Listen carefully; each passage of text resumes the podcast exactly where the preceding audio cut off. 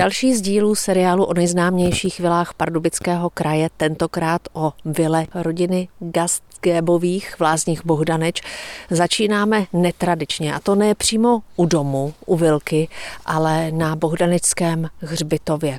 A na důvod se ptám historika umění Pavla Panocha. Proč jsme tady?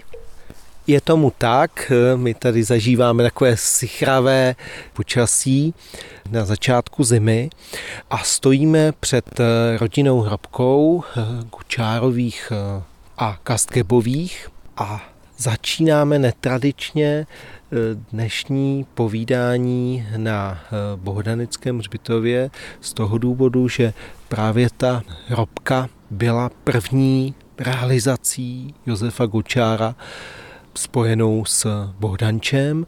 Gočár eh, na ní pracoval ještě jako student umělecko-promyslové školy, byla to ty školní práce. A to je hrobka pro rodiče Josefa Gočára, je to tak? Ano, a pro rodinu Gastgebovu. František Gastgeb byl eh, manžel Gočárovi sestry Anny a Anna byla stavebníkem té vilky, která vyrostla v roce 1930 necelý kilometr od Bohdaneckého hřbitova. Josef Gočár má eh, ve městě Hlazně Bohdaneč eh, skutečně celou řadu realizací, samozřejmě ty nejznámější eh, jsou Lázně, ale spousta lidí se dokonce domnívá, že se tady narodil.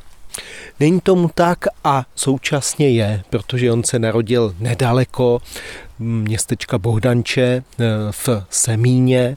Přišel na svět eh, v roce 1880 eh, v rodině Aloize aAny Kočárových a ta rodina se velmi záhy po Josefově narození přestěhovala do Bohdanče, kde Alois, Josefův otec, se od roku 1891 uplatnil pracovně jako sládek místního pivovaru.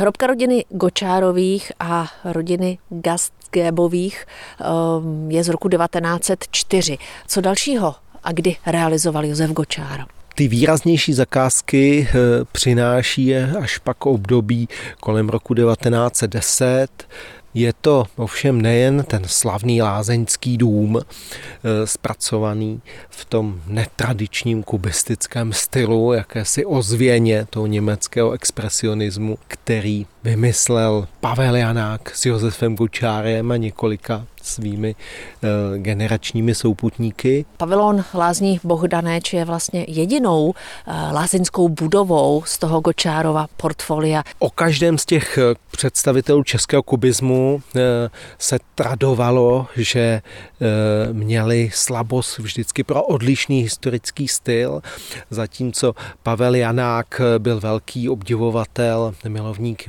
baroka, mimo jiné pod Josipu Plečníkovi pak zastával funkci hlavního architekta Pražského hradu, tak Josef Gočár měl slabost pro ne, eh, takovou tu těžkou architekturu, klasicismu a ampíru.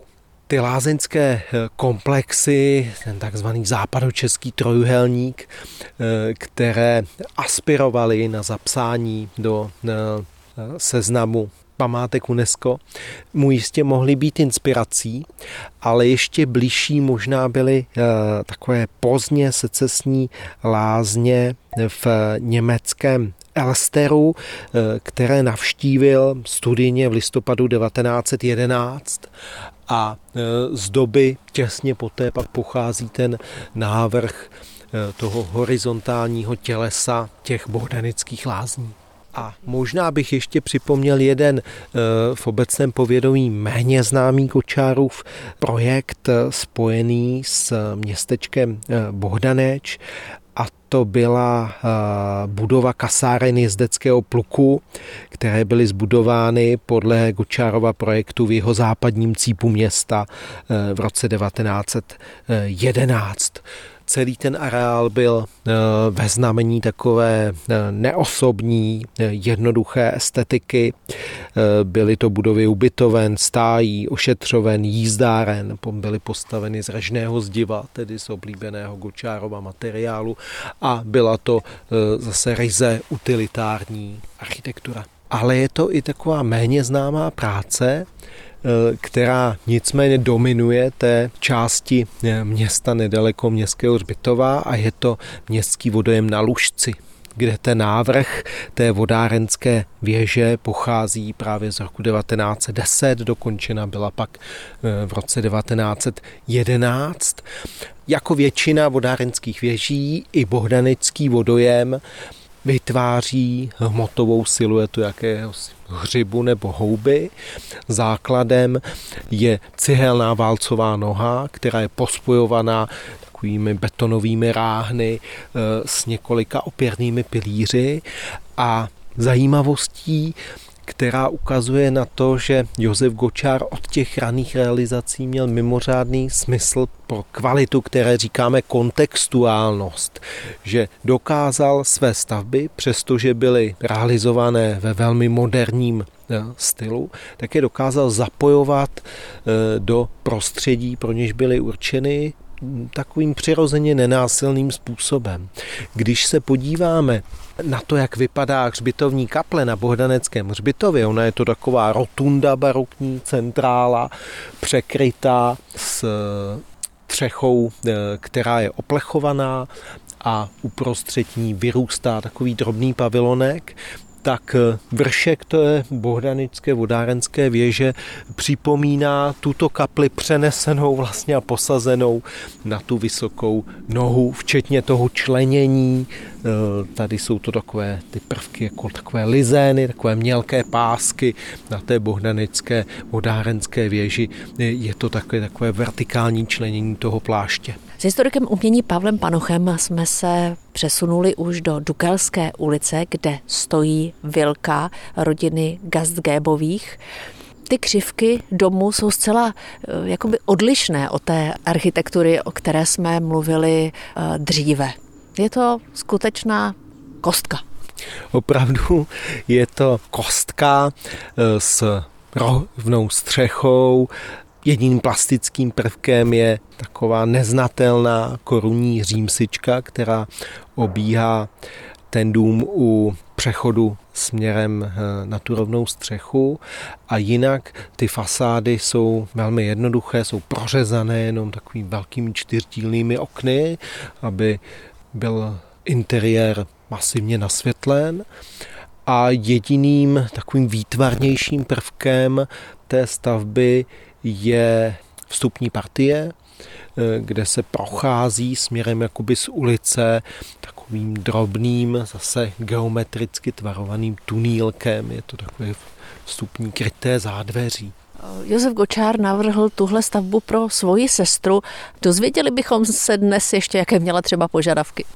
Když jsem se kdysi prohlížel plány v archivu architektury Národního technického muzea v pozůstalosti Josefa Gočára, tak eh, ta dispozice byla velmi jednoduchá, dá se říct jako tradiční, na ní nebylo nic avantgardního nebo umělecky eh, řešeného. Zachoval se eh, jeden hezký archivní dokument z března roku 1930, kdy Josef Gočár píše své sestře, já si dovolím zacitovat, Milá Aninko, zasílám ti plánek na vilku, jak bych si to asi představoval já, a sice přízemí o dvou pokojích s příslušenstvím a to samé v prvním patře, které by se dalo i pronajmouti.